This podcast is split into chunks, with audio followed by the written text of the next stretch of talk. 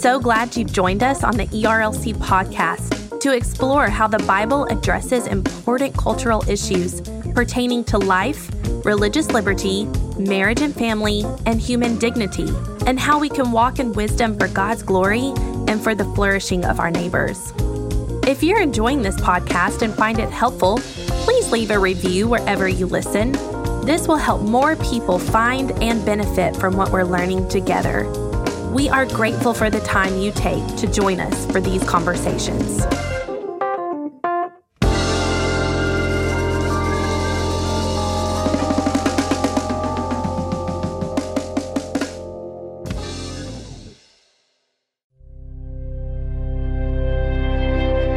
Welcome to the E R L C podcast. At an E R L C event titled The Gospel and Racial Reconciliation, Trillia Newbell gave a presentation titled United, Captured by God's Vision for Diversity, that was born from her own experience with a close-knit group of friends.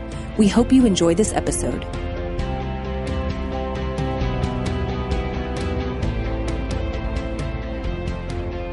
Glad to be here. Glad to talk to you. I have two beautiful biracial kids.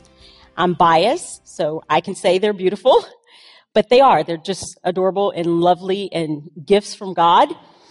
When my son was about two years old, it's when he started to kind of get it. Mommy and Daddy looked a little different. Daddy was peach to him, not white, which makes sense to me, and I was brown. And so he identified me, and he looked at me, and he would say, chocolate. That's what he thought of when he thought of me. And he would um, talk to me and talk about my chocolate skin, and he was two. One day, I picked him up, and I was talking to him, and he looked at me with his beautiful big brown eyes, and he said, chocolate. And then he licked my cheek. It was the most adorable thing, and I will never forget it. And it made me think, gosh, what a whimsical, beautiful picture of really the kingdom. Now, we all shouldn't go and lick one another. That's kind of weird. Yes, don't do that. But this innocence, this sweet joy, delight in the color of my skin, and he, he licked my cheek and out of a response of delight. Well, I have another story that isn't as, I guess, encouraging. A friend of mine recently told me that when he was growing up, he had a box of crayons. And the crayons were, um, you know, crayons. But he was coloring with one of them, and he was looking for a color to color his person. And the um, crayon description said flesh. Can anyone figure out what that color was? It was peach. So that boy identified so much for a long time that flesh was the color white, white people. And so it kind of strips us of our imago Dei, us being anyone else, if we are looking at a crayon and that color is flesh. I share these two very contrasting stories to make really a point. The problem with taking our cues from anything other than the Word of God is we fall short. Today, I get to tell you my testimony. That's all this is. It's a talk about my life and how the Lord changed my life and why diversity is important to me and why we're talking about it. Growing up, I was taught to love my neighbor. Um, it wasn't a Christian-infused declaration. My dad, he was um, beat once for not standing for Dixie. He was experienced harsh racism, but he told his daughters, no, you forgive and you love people. So I grew up having this desire in my heart for diversity and for loving people. It wasn't until I became a Christian that I really got it. Now, the word diversity took takes on a ton of meanings. In the sixties, it would have been thought of maybe as desegregation. By the seventies and eighties, we're thinking affirmative action, we're thinking uh, quotas, and now there's all sorts of definitions. But God gave me a different vision when I became a Christian. First, He saved my soul. He took my heart of stone and gave me a heart of flesh. He renewed me in every way. I was a new creation. I was in Christ. So this diversity that I desired, it, it was transformed into, okay, what does the Bible say about this? And he gave me a vision for diversity because it's in the scriptures. It wasn't something that I was making up. It wasn't something that I just thought of. It was something that was good. He gave me himself. I want to pause and say, but what he didn't do was strip me of my brown skin. He has created me in his image. He has created each and one of us uniquely. And this is a good thing. If anyone's ever told you to be colorblind, don't. Don't be colorblind. Because he has created us uniquely for his good, for our good, and for his glory. And it's a good thing. And so he, he taught me, hey, no, you have a new identity, but I did create you. And that was good. But then I saw throughout scriptures that diversity starts in Genesis one. Imago Dei, we're made in his image. Then he gives us one, we're one humanity.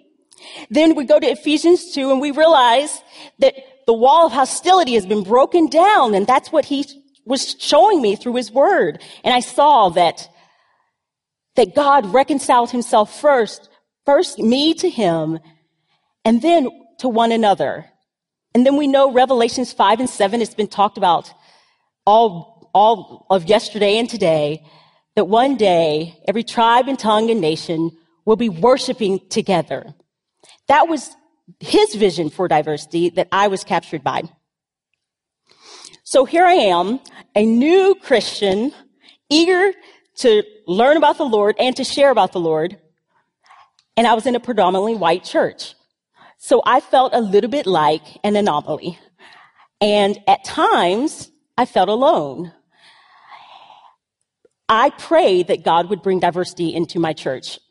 And he did not. He did not bring this influx of diversity. There were probably, when I was first attending, maybe twenty, twenty minorities, and um, it was a majority white church. What he did instead, though, was he gave me a family. And that's the race-transcending gospel. It gives us a family. So the Lord gave me two friends first, a girl named um, Amy, who's white, and a lady named Lillian, who's Chinese, and we just began to meet together and do accountability together and share one another's lives. That's what he did. He gave me sisters. And so I started to understand a doctrine of the family of God, that we are ushered into a new bloodline and then a new family. And he gave me that, sisters. But it wasn't easy. Again, sometimes I would be asked questions, and I love love my friends, and but asked questions about my hair and if I burned in the sun and random, yeah. I just these are questions people are curious about.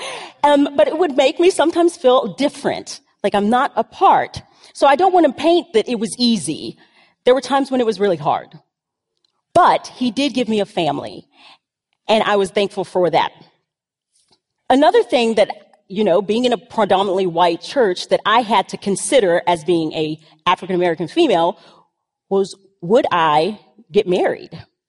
Now, I was pursued by people, but my question would have been, would their parents accept me? I grew up in the South and endured quite a bit of racism, and I'm not that old. So that would have been in the nineties that I endured um, racism, and it was mostly from parents. Um, and not being able to do things like go go to um, debutante balls or do things that were in a country club because they didn't allow black people in it. And this was, yes, in the nineties. So when I was attending this church, my fear was, will I be able to get married? Or will I? Am I making a choice to be alone by being a part of this church? Well, the Lord provided that too. And I married my husband, Thern, and he is white, and we had no animosity, but I know that's not the experience of most, and it's not the experience of all. Since I've been talking about this more, I realize that people continue to be pushed against for interracial marriage. This continues to be an issue in our country and in our hearts. But thankfully, in my church and also in our families, we were accepted completely. It wasn't a question. What is awesome to me about my marriage is that every day I get to wake up and kind of see a picture of Revelations five and seven. Every day I get to see the reconciliation of first God to man, then to each other. And that to me is a beautiful thing. And it's a good thing that we get to teach our kids. My son said to me recently, "Mommy, I'm so glad we are born in this age, because I wouldn't be brown and white. I would only be one or the other." And once he told me, "Mom," because he knows about the civil rights, he's eight, civil rights movement. He said, "Mom, I'm so glad that you weren't born during that time, because I hate to see you get hurt." The truth is, is that we still hurt each other today. We're still divided, and there's really no excuse. I wrote a book called United, Captured by God's Vision for Diversity, because I was captured by what the Word of God says. We aren't making this stuff up. This is in the Word of God. And I dedicated it to my kids, and this is what I said. "I pray when you get older, you wonder why Mom would write such a book. Why would you write a book about diversity, Mom? That's my prayer. I pray that my book is obsolete and that no one else ever has to write a book about diversity and the need for it in our churches." That's my prayer. No author prays that. No one wants to, their book to be obsolete. I do. The gospel is race transcending. Racial reconciliation isn't only possible, it's a must for the church. We have a high and a good calling to reflect to the world the unity that is in Christ already. We are already diverse. The kingdom's diverse. We have a responsibility. We must be on the front lines of this issue, and I'm so thankful we're having this conversation. I'm going to challenge you to put feet, faith in action, feet to this talk, feet to everything that you've been hearing. I want, that is my prayer for this weekend, this whole week. There's much at stake. One, we must gain a robust understanding of Imago Dei. That's where it begins. We are created in the image of God. That's where I was captured first. Genesis one, it starts there. That's where the Lord first revealed his, his plan for humanity to me. Two, we cannot fear talking about race. No more. Don't fear it. Pastors, don't wait until someone walks into your congregation and then scramble. Okay, what do we do? Okay, how do we care for them? Be proactive. Go ahead and speak from your pulpit. Encourage your church to understand the doctrine of race and understand the doctrine of the family of God. Go ahead and be proactive so that when we do have people who are coming in who are not like us, we understand, wait a minute, they're a little bit more like us than we think. And we can love and serve one another. We don't need to fear this discussion because we are one in Christ. We're brothers and sisters. We need churches, and this has helped me, that are confessing places where we can say, I have a pride issue. I struggle with racism. We want churches to be gracious enough that your people can talk that. They can say that. If we confess our sins, he is faithful and just to forgive us. He purifies us. He finishes the good work that he began in us. I want, it would be an honor for me to have a white brother or a white sister come up to me and say, I have struggled with pride in this area, but I repent and I don't anymore. That would be amazing. And I want us to have churches that do that, where we can confess and we can press into relationship with one another. Four, we need to learn to be hospitable and love our neighbor. My testimony, the reason I stayed at the church that I stayed at is because they were hospitable. They loved me. I didn't just visit. I was a part. they came, and I was invited in. I was invited to. I was invited with. We need to love our neighbors. Look outside and invite people in and be hospitable. I have forty-one seconds. Most of all, know that the gospel is race transcending. The gospel is good news for all people. Every tribe and tongue and nation, we are to go and make disciples of all nations. We need to know that the gospel isn't a white gospel, right? It's a gospel for all of us. So we go and we make disciples and we love people by sharing the best news, the only news that will reconcile us. It's the only news that will change our identity from this and that to one in Him. I pray that we would know this gospel and know it well so that we can proclaim it. We are to be a city on a hill. My challenge and my prayer is that we will be. Let's not neglect this message. Can I pray? Join me.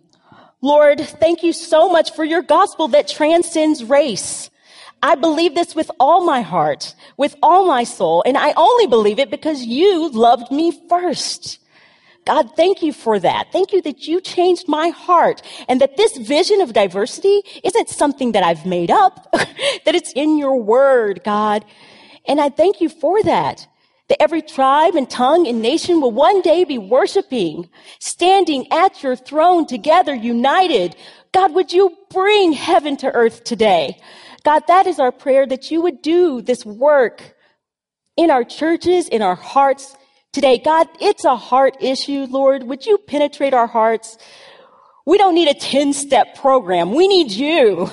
And God, I pray that you would give us yourself, that you would answer all of our prayers, and that we would be standing united in Christ. Jesus, thank you. Thank you for bearing the wrath that we deserve and interceding now for your own. Thank you, Lord. Amen. Thank you.